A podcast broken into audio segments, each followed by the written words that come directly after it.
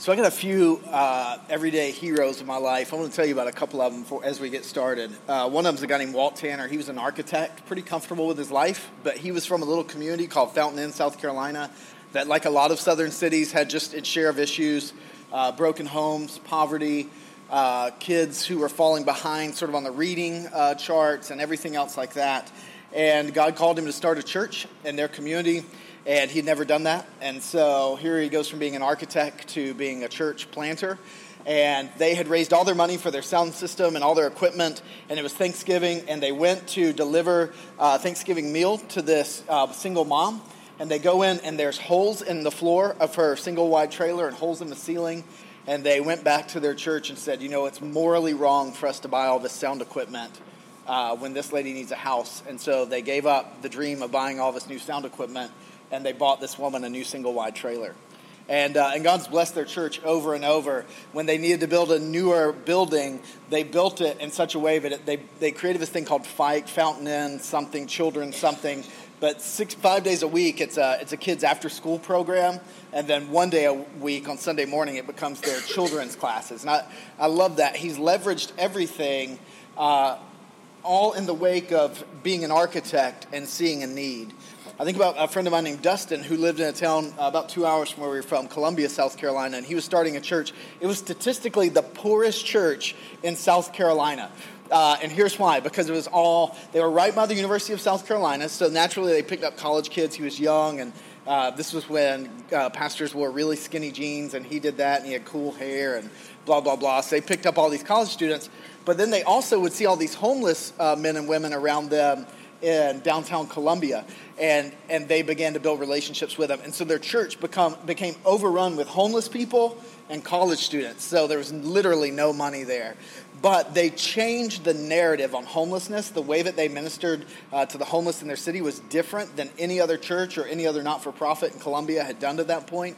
And so, in the mayor's sort of State of the Union, State of the City speech, a couple of years after they had started, uh, the mayor thanked them because they had statistically changed the way homelessness worked in their city. I, I think about a friend of mine named Josh who went, he started a church in this tiny town, Woodruff, South Carolina. It was just a couple thousand people. And the church went from zero people one year at Easter to two Easters later, a thousand people. Now, it's the South, so you can think, oh, well, that happens a lot. Listen, Woodruff was a town that you would go through going from one town to the next town. There was no logical explanation for why this happened, except this guy jumped in and just said, we're going to love this community, we're going to live out our faith boldly. Now, the sad part of that story is he began to have panic attacks in the pulpit. When he was preaching, he would start uh, losing his breath. He thought he was having a heart attack one Sunday um, in the middle of his message. And so he begins to go see a doctor who begins to point him to a psychologist or counselor. And he comes to find out the trauma of seeing that church grow so rapidly and some of the things that happened with that caused him to develop ministry PTSD. And, uh, and so he had, to, he had to step down from his church and give it away to, to a, sort of a second command, and he left the ministry for a long time. I have another friend, Missy. Uh, she and her husband, Mike, uh, have a love for international missions. And so they left their life. They were part of our first church plant that we started, and they moved to New Hampshire. They live about three hours north of here. And they started a mission training school in the middle of nowhere on the New Hampshire Vermont line. Like every time they tell me where they're from, I have to pull out a map and be like, I've never heard of that place. It's in the middle of nowhere. And I'm like, by all accounts, they are have given their life away. Like they're living in the middle on the New Hampshire Vermont border, up in the middle. Like that doesn't sound glamorous or fun to me, but it's what God called them to do. And it's not been insanely numerically successful, but they've been successful in the sense that they've been obedient. And here they are, five, six years later, continuing to do um, what God called them to. And I think about that and how all of these men and women, and you know people like this too, they're at different places on sort of the success spectrum. And some of their stories have different endings. When I see my, my friend Josh, I was at a thing in Baltimore um, a year ago, and he spoke. There were eight of us in the room. He goes, JD, this is the first time in two years that I've spoken to more than five people at one time. Up until now, every time I speak to more than five people, I start having to panic attack and can feel the walls closing in. Uh, so different endings, but every one of those people took a huge leap of faith. I'll tell you the biggest leap of faith that we took in our last church. We were about we were about this many people. Our church was right, and um, we fell in love with this children's shelter that was in our downtown, and. Um, and it was really nobody knew it even existed at the time. It was really small, small organization, didn't have enough funds, and, but they were trying and they were doing a good work taking in kids who had been abused or neglected really badly. And so we said as a church, we're going to put on an art auction for this organization. We had seen in our city that was how you made, made money and raised awareness. Now, we'd never done that. I'd never done any real fundraisers beyond some like youth group stuff when I was a youth pastor. And so we sat there on a Sunday morning in my living room and said, How are we going to do this? And I never will forget, Jessie, who is a stay at home mom, said, All right, I'm going to organize it. She was super organized, like type A, made lists and charts and spreadsheets. And she says, I'm going to organize it. And then Mike and then a guy named Scott and a guy named Abram said, We're going to build all the frames. So one Saturday, they get all these special saws and they're building these frames and gluing them. And, and we, we said, We can save $2,000 if we build the frames ourselves. So these guys build these frames for like 150 bucks. And, uh, and then Natalie and a girl named Hope and a guy named Jared stretched all the canvas on the frames, and then you have to do this gessoing where you get it really tight. And so they did that. It took a couple of weeks. And then Christina and Joel and Kathy and a friend of ours who wasn't a follower of Jesus, her name is Kavita, they would go to this children's shelter and just paint with kids. And some of the kids would paint like I love Justin Bieber, and some of the kids would paint you know, really dark, kind of sad things. And then some of the little kids would just do this. I never will forget, there's this one little kid. At the end, he was like, it doesn't feel finished. He was about four. We said, let's just put your handprint on it because they couldn't sign their names. So we painted his hand. He threw his handprint in the middle of the canvas. And, uh, you know, it had gone that little piece, when we went to auction, we advertised in the community. The story made the front page of the Greenville News, which was a big deal for a church of 15 people. Like the publicity we'd gotten was really, it, it was really cool because we did not have a clue what we were doing. We ended up raising a few thousand dollars. That little piece in that boy's hand went for well over a thousand dollars by itself. Um, and it just told a really beautiful story. And we became known in that community as the church that was for the arts community. And uh, it was really sweet. And I look back and I'm like, how did we pull that event off? And I, I still don't know the answer to that. I don't know how we did it. It was so much bigger than us. I remember sitting there on that Sunday morning. It was about this time in the morning, looking around like, we don't have it. We don't have the people to do what we have to do. And uh, I remember feeling have, like, have you ever been out in water and you feel like you're beginning to go down a little bit and you've got to get to a safe spot? Like, I remember feeling like that. God, if you don't help us, we are going to drown under the weight of what is before us. But God had put an opportunity before us, and it was time to go for it. Dale Carnegie said this, I love it. He says, Take a, take a chance. All of life is a chance. The, the man who goes farthest is generally generally the one who is willing to do and to dare. I love that. To do and to dare. What a neat, what a neat phrase. So, how many of you are risk takers? Any of you risk takers? Show of hands. A couple of you? Good. How many of you are not so much risk takers? All right. It's about half and half. It's actually surprising. Uh, I'll tell you the truth. Like, honestly, by being at a new church in Charlestown every Sunday, you are taking a chance. Like, every week, there is a part of me that is like, God, is this going to work? Do you ever feel like that? Is this going to work? Like, and if it wasn't, if we were just so like, oh, this is going to work, we're going to be a smashing success, blah, blah, blah, God be the glory, we would be, uh, I think, that's a leap of faith. It's a leap of faith. Every time you come, it's a leap of faith. And I want to tell you thank you. Uh, I love being your pastor. I love the hope of what God is doing and what he's going to do. So if you got a Bible, turn to 1 Kings chapter 18. We're going to start in verse 17. I want our lives to be marked by stuff that only God can take the credit for. And I don't sleep. I don't lose sleep, to be honest. One thing we learned about starting a church, and this applies to doing big things uh, with God, uh, the church is a body, and only God can give life to bodies. You know, I mean, only God can give life to bodies. There are things in our lives that only God can do and only God can breathe life into. Our job is not to put a pillow over the face of the body and suffocate it. So if God wants to do something incredible in your life and in Charlestown, your, your job sometimes is just to get out of the way and let Him do it and not suffocate what He's up to. And so um, today I want to talk about just going big and and taking risks, really. So here we go. Uh, let me give you some backstory. If you haven't been here over the last couple of weeks, we've been talking about Elijah, the prophet Elijah, and how he went to King Ahab, the wicked king, and said, It's not going to rain until I say so. And then immediately God says, Hey, for safety and, and for cover, you need to get out of town. So God sends him uh, across the river to a safe space, and God supernaturally feeds him.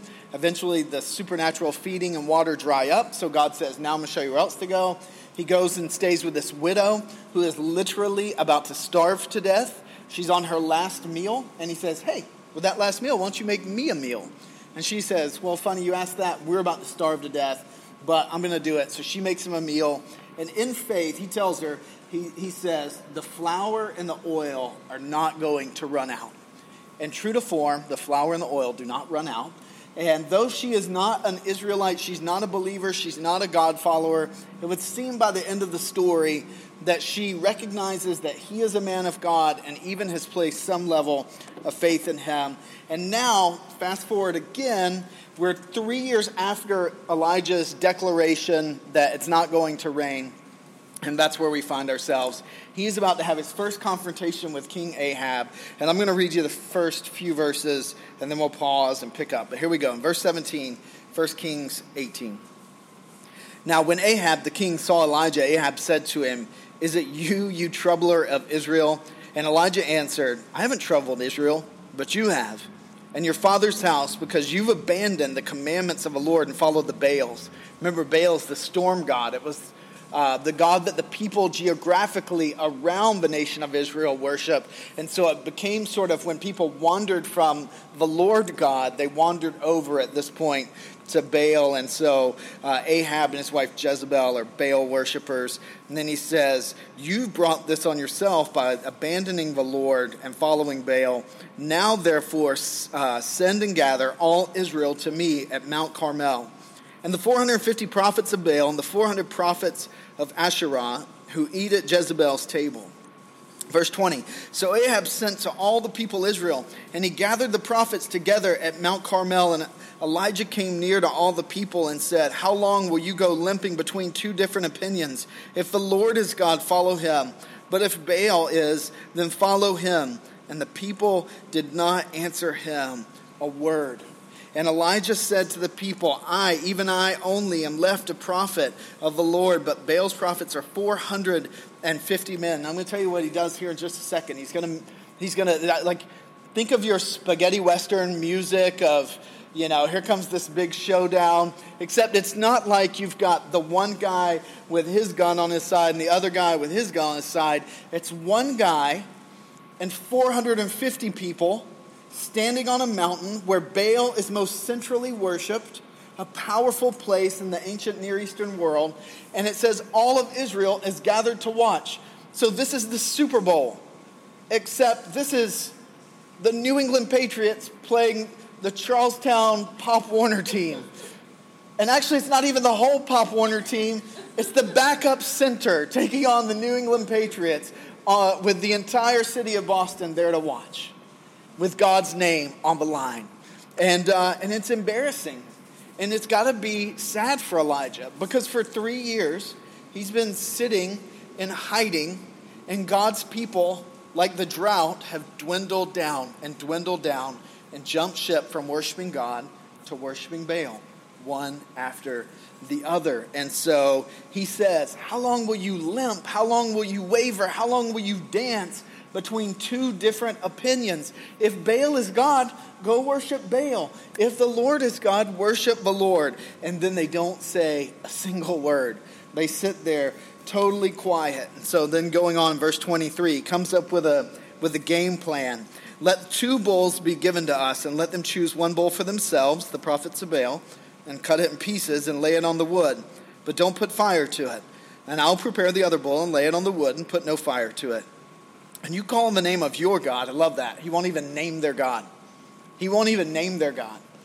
You call on your God, and then I will call upon the name of the Lord. If you look at it, it's all caps L O R D. That's God's personal name. He's saying, You call on your God who hasn't made it rain now for going on three years, and I'm going to call on my God who I can call by name. And the God who answers by fire, he is God. And all the people answered, It's well spoken. Then Elijah said to the prophets of Baal, Choose for yourselves one bull and prepare it first for your many, and call upon the name of your God, but put no fire to it. So he took the bull that was given them, and all this is happening early in the morning. Think about the, the sun coming up. You've got kind of that beautiful part of the morning, and he's laying out the challenge to 450 prophets, and all the nation of Israel is there watching. And he gives this plan. So they took the bull that was given them. It's about 9 a.m., and they prepared it and called him the name of Baal from morning until noon, saying, Oh, Baal, answer us. But there was no voice, and no one answered. And they limped around the altar that they had made. Now, look at verse 21 really quickly, because this is important. And then we're going to look at verse 26 again. 21 says, And Elijah came near all the people and said, How long will you go limping between two different opinions? And then in 26 it says, O Baal, answer us. But there was no voice, and no one answered. And they limped around the altar they had made. Same word. And so when you're when we're if we're wavering between God and some other God, and we're choosing, we can't pick, like if we're wavering between God and self, the kingdom of self and the kingdom of Jesus, or the kingdom of Jesus and the kingdom of money, or the kingdom of Jesus and the kingdom of comfort, or the kingdom of Jesus and the kingdom of whatever, that is the same. Wavering between the two, limping between the two, is the same as limping around the false God itself. In God's eyes, they're the same thing. And, uh, and so they just keep dancing for three hours. They're dancing and sort of just limping between the two. And I can just see this, and I can hear them like, you know, doing this sort of druid chant or whatever, calling, Oh, Baal, answer us, Baal, answer us, Baal. And uh, when Jesus would meet someone, by the way, who wavered, he always let him walk. This is the hardest part of living on mission with God is knowing when to just keep pursuing someone and sometimes just let somebody walk and say, I'm going to pray for you and I'm going to love you, but I cannot chase you down because you are wavering and you are dancing before Baal or self or comfort or whatever it is. And sometimes you just got to say, you do that till you get to the end of yourself and then know that God willing, I'll still be here. And so, continuing on, at noon, Elijah mocked them. And this is when the story starts getting good. He says, Cry aloud. He's a God. Maybe he's musing. Maybe he's thinking. Maybe Baal is sitting in a corner thinking and you haven't been screaming loud enough. I love it. Or maybe he's relieving himself. Maybe, maybe Baal stepped to the bathroom and the door is closed and you need to scream a little bit louder. Maybe he's relieving himself. Or maybe he's on a journey. Or perhaps he's asleep. Maybe God's maybe Baal's taking a nap. You guys need to scream a little louder. He needs to be awakened. And so now it's 12 p.m. They've been doing this for about three hours. It says in verse 28, and they cried aloud. And now this is their custom. They start cutting themselves. And not just cutting themselves, they start cutting one another.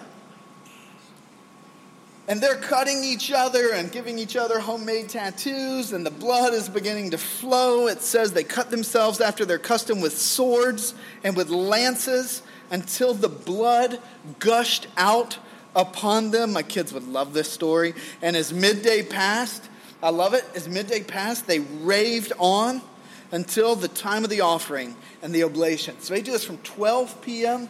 till almost dusk and they're just screaming now Baal, answer us. And with every passing hour and every hour that the sun moves closer to the horizon, they're screaming more frantically Baal, light this sacrifice on fire. Help us, Baal. Make this happen. And they get so frantic, they start cutting themselves and and not just little scratches. You know, this morning Owen was like, I got a cut. Now look, he's got this little tiny something here that's like a little itty bitty scratch. And I can't make fun because I've done the same thing as a 41 year old man. I'm like, babe, look, I cut myself. And it's just a tiny scratch, barely gets the skin pink. That's not what's happening. Like these guys are bleeding out, 450 of them, screaming bloody murder. Baal, answer us. And I, I love what verse 29 says at the end. But there was no voice, no one answered, no one paid attention when we put our hope and self and comfort and whatever else, all the little Baals that we pick that make us feel safe, they don't answer back in a time of need. And I promise you, like, okay, so here's what I've learned from experience God always answers us in a time of need. I've also learned that He almost never answers early, and He often does not answer as I want Him to. But He has never abandoned my family. And Baal did not answer, and there was no voice, and no one paid attention. Man, I, I, I was talking with Alicia last Sunday, and she had a real issue with health care and things that were coming up in her life. And there was a lot of prayer and a lot of nervousness, and God came through. He did not come through early, He did not come through on the timeline she wanted, but He did come through. And it was so neat last week just to celebrate God's faithfulness in her life. He is he has never he always answers. There's always a voice. And so then I love it. Verse 30, Elijah said to the people, Hey, come near. And it's a bloodbath over here on this altar. And Elijah takes their altar and he just says, Let's move away from here. And he calls all the people over. He says, Come near to me. And the people came near to him and he repaired the altar of the Lord that had been thrown down. And Elijah took, if you write in your Bible, I love this. Elijah took 12 stones, you can underline that, according to the number of the tribes of the son of Jacob, to whom the word of the Lord came, saying, Israel will be your name. And with the 12 stones, he built an altar in the name of the Lord. And he made a trench about the altar as great as would contain two seahs of seed. And he put the wood in order. So he's building this altar, he's building the barbecue. And he cuts the bull into pieces and he lays it out on the wood. And then he said, Do it a second time. Oh, excuse me, I skipped down. And he put the wood in order and he cut the bulls in pieces, lays it on the wood, and he said, Now fill four jars with water and pour it on the offering on the wood. Now, has it rained in three years? To go find four jars of water is going to take some work. That in itself is a leap of faith. But they go and they get these four jars and they pour it on the wood and they pour it on the bull and they pour it on the stone and it says uh, in verse 34, and then he said, Go do it a second time. So now we're up to eight jars of water. This is no small amount of water. And they did it a second time. And then he said, Go do it a third time. They did it a third time. So that's 12 jars of water, 12 stones, 12 jars of water. I think that's important uh, on some level because Elijah is reminding them of who they were and who they are. See, once upon a time, now at this point in Israel's history, we're still a, few hundred years before Jesus. They're a divided nation. They used to be one powerful nation. Now they're a divided nation who doesn't worship God. And they've forgotten God, and they've forgotten who they were, and they've forgotten who they are. And very methodically, Elijah sets out 12 stones. I can see him quietly setting them out, saying, Hey, he could, maybe he's even naming the tribes, the clans that they came from, one by one, all 12. And then 12 things of water, naming them one by one. Don't forget who you are. I know what you did. I know what you've been doing. God knows. Don't forget who you are. Don't forget who God made you to be. You're not the sum total of what you're, you've done. You are who God says you are. You are who God says you are. And so then uh, the water's running around, it says in 35. The altar's filled with the, uh, the trench. And so uh, the altar, the trench, everything's flooded with water at this point. Verse 36 And at the time of the offering of the oblations, dusk, Elijah the prophet came near and he prayed, O Lord, God of Abraham, Isaac, and Israel, let it be known this day that you are God in Israel, and I'm your servant. And I've done all these things at your word. Answer me, O Lord. Answer me, that this people may know that you, O Lord, are God, and you have turned their hearts back. And then the fire of the Lord fell and consumed the burnt offering and the wood and the stones and the dust. The fire was so strong, it burned up the rocks and it burned up the dust and it licked up the water in the trench. And when all the people saw it, they fell on their faces and they said, The Lord, He is God. The Lord, He is God. And a panic comes across them because they saw the power of God in that moment. And Elijah said to them, Seize the prophets of Baal, let not one of them escape. And they seized them, and Elijah brought them there down to the brook Kishon and slaughtered them there. Pretty morbid. Morbid little ending that we can talk about on another day, another time. Um, fire fell, consumed the bull, the wood, the stones, the dust, and the water, and the people worship. Now I want to show you just a couple things from this if I can. Do you have the slides? Can you pull up the slides real quick? Um, let's see if you can find the one I'm looking for. I'll go one more. That's pat. We'll go past that one. All right. A couple things I want to show you. Not every moment in life is a big moment. I think this becomes the danger of living in an Instagram world is we only show our big moments, our good moments, or we only see our friends' big moments and we can begin to think that everybody's living a big life. And the truth is most of our moments are not big moments. But when the big moments come, we need to go big. When the big moments in life come, go big. When your kid has a big birthday, celebrate it big. When it's a momentous year and your wedding anniversary deal, go big. Man, if God gives you 50 years, celebrate that one big. If He gives you 60 years, celebrate it bigger. If He gives you 70 years, celebrate that one even biggest, on up. Go big on the big moments of life because not every moment's a big moment. We get three stories in a three year window. God does three incredible things in Elijah's life. What we forget is that there were, if there are three weeks of incredible, then that means that there were 149 weeks that didn't make scripture. Not every moment is a big moment, but when the big moments come, go big in career choices, family, spiritual health, uh, and serving our church. And I want to tell you, like, the big moments will often feel small. The biggest moments in my life when I said yes to God started with something really small that usually was about the size of an English pea in my gut. But it grew, and there was this sense in me that now it's time. And then you look back in the wake of it, you say, poof, that was a big moment. But you usually don't feel that way at the beginning. When the big moments of life and faith come, go big. The second thing I want you to see from this story is doing nothing. I can't remember how I put this up here. Doing nothing is not a decision. He says to the people, How long will you go limping between, wavering between two opinions? In our world, doing nothing is often seen, it's almost easier always to do nothing. I had a seminary professor who told us, he said, people don't change until the pain of change is less than the pain of staying the same. When it becomes so painful to stay the same way, that's the point when human beings tend to change. Usually, otherwise, we like to stay the same. Doing nothing is usually easier and usually seen as more positive than actually doing something. People who actually try to do something usually get made fun of or questioned to no end. We were, we were leaving this afternoon to go visit family for a few days, and we were saying this week, we were like, after 11 years of starting churches, our family still don't understand what the heck we're doing. Our family goes, When are you guys going to get a church? We're like, We got one. It's awesome. They're like, no, we mean a building. Oh, we're like, well, that may never happen. I don't know. But we got some amazing people that we're journeying with in faith, and it's awesome. And they don't get it because oftentimes doing something different, making a decision, is confusing to people and they don't understand. And, um, but doing nothing is not a decision. That's not a decision. The status quo is not a decision.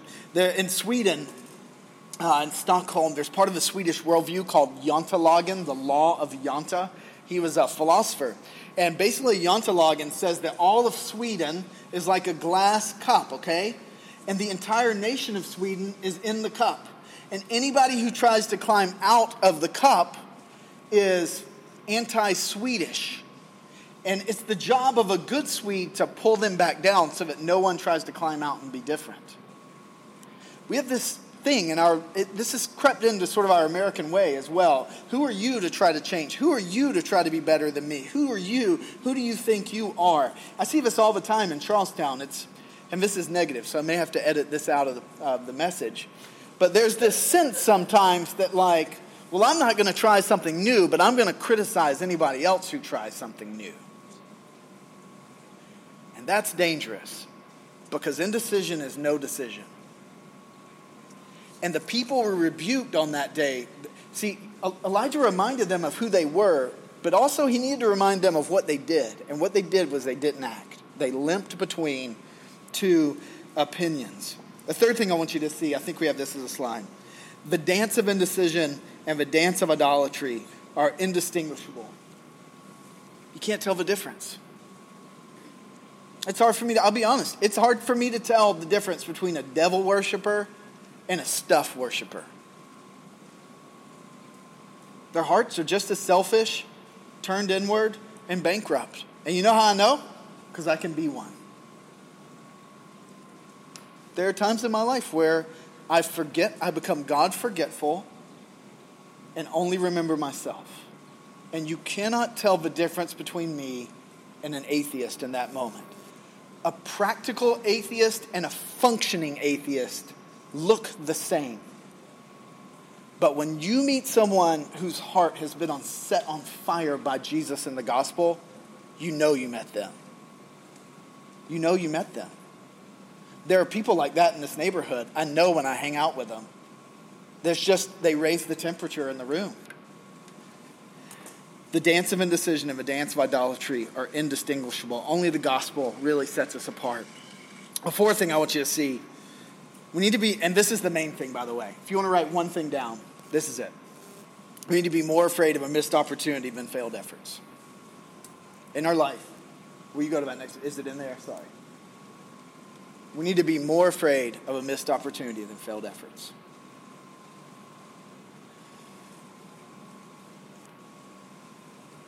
I think we live in such a safety, safe. I pray for my kids, God, keep them safe you have a mission team come up here to serve in our community. our churches, God, keep them safe. Let their plane ride be safe. Let them be safe in the city. God, we're going to put our kids to bed tonight. God, keep us safe through the night. We're sending our kids to school for the first day in a couple weeks. God, keep them safe. Safe, safe. Everybody's got to be safe. We need to be more afraid of a missed opportunity than a failed effort. And sometimes safety needs to be our last concern. Had it ever rained fire before? I don't know. I've read the Bible a couple times through. It ne- to my knowledge, it rarely rained fire. That didn't happen a lot. So when Elijah on the mountain is like, all right, guys, you do your bull, I'm going to do mine. The God who answers by fire, the God who spontaneously combusts this bull, that's the living God. Like, that's a, that's a pretty bold move. But he's more afraid of a missed opportunity than, than a failed effort. He's more afraid of a missed opportunity, a failed effort. If God is pleased with Elijah and all the prophets of Baal are angry, then Elijah still wins. We can become forgetful of that. I forget that if God is happy with me, it doesn't make a bit of difference what everybody else thinks. And so we've got this Through Our Eyes project coming up in September, and we've got 75 disposable cameras, and we need to get photographers, and we've got to get people to help distribute and collect them, and then we've got to get people to recruit 75 people to do it even beyond social media, and we've got to get people to serve that weekend as we're going to have an, a gallery down at the gallery on Medford Street. And then at the same time that that's going on, we've got this basketball team thing that's happening, and I'm not even sure fully what that's going to look like yet, but it's before us, and it starts September 15th. And Coach Coleman and I were texting yesterday about it, and we need people to give to that. And I'm challenging us to prayerfully give 1% more this month as a church to help pay for that. And then we need people to make sure you're here because it would be bad if there's more basketball players here than people from our church. And so we've got to, like, you know, move past the summer uh, sort of travels and, and begin to be here. And then when these guys come in, we've got to make sure that we befriend them and we're talking with them back here and we're sitting with them and mentoring these people and getting to know them. And then we're going to have to have people who serve food because we're feeding them after worship on Sundays. And we're not going to bring all the food every week, but there will be some weeks where we do potluck. But most of the weeks, we're just going to serve them so we can tear down from church feed them and get them ready to basketball or condition. And I look at either of these events and say, this is crazy.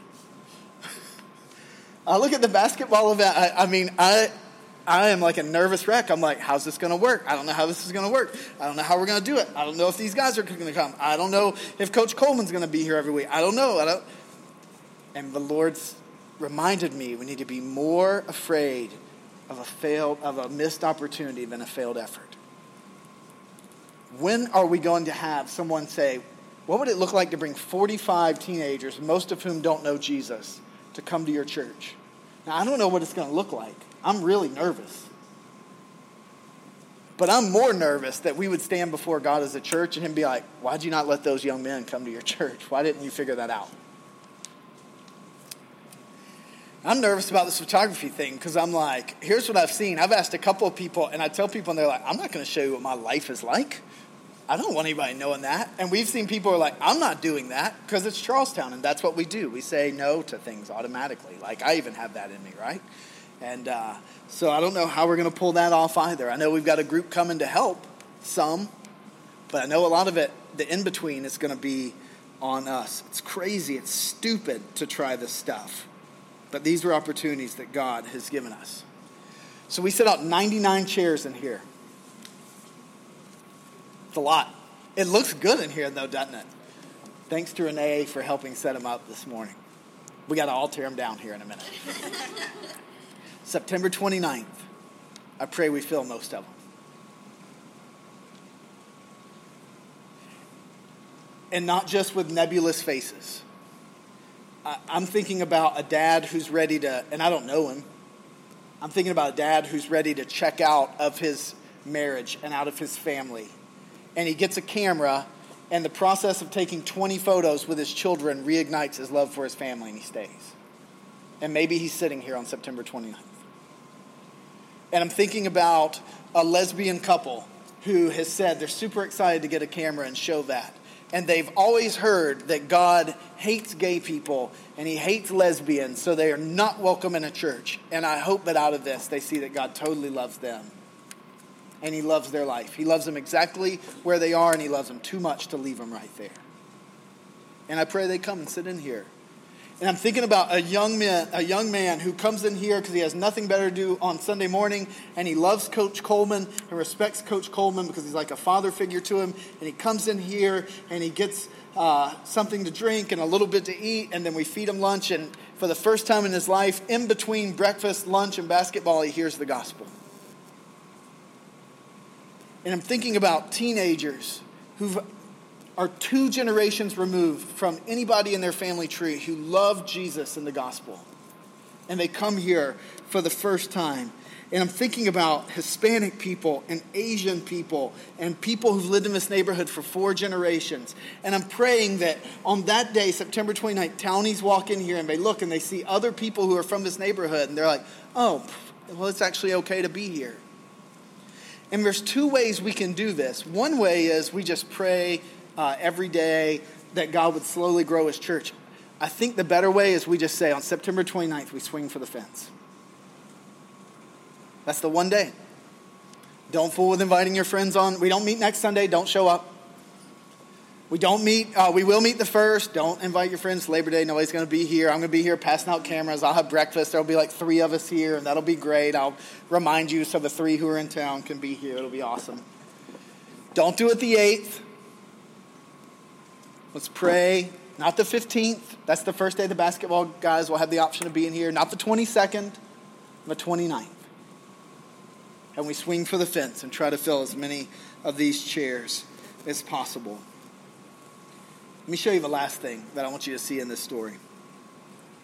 If you're not going to be here on the 29th, I'm going to shoot myself in the foot, by the way. So let me know, and I might switch it to the 22nd.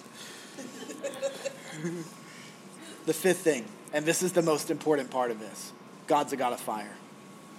God's the God of fire. Why do you do the 12 stones? Because the 12 stones held the offering, they held the bull. But the 12 stones were consumed as a testimony to the power of the fire of God. Why do you do the 12 jars of water? Because the 12 jars of water made it more unlikely that the fire would burn. But the 12 jars of water became the reminder that God can burn through water and stone. And God needs a vessel sometimes to display his power.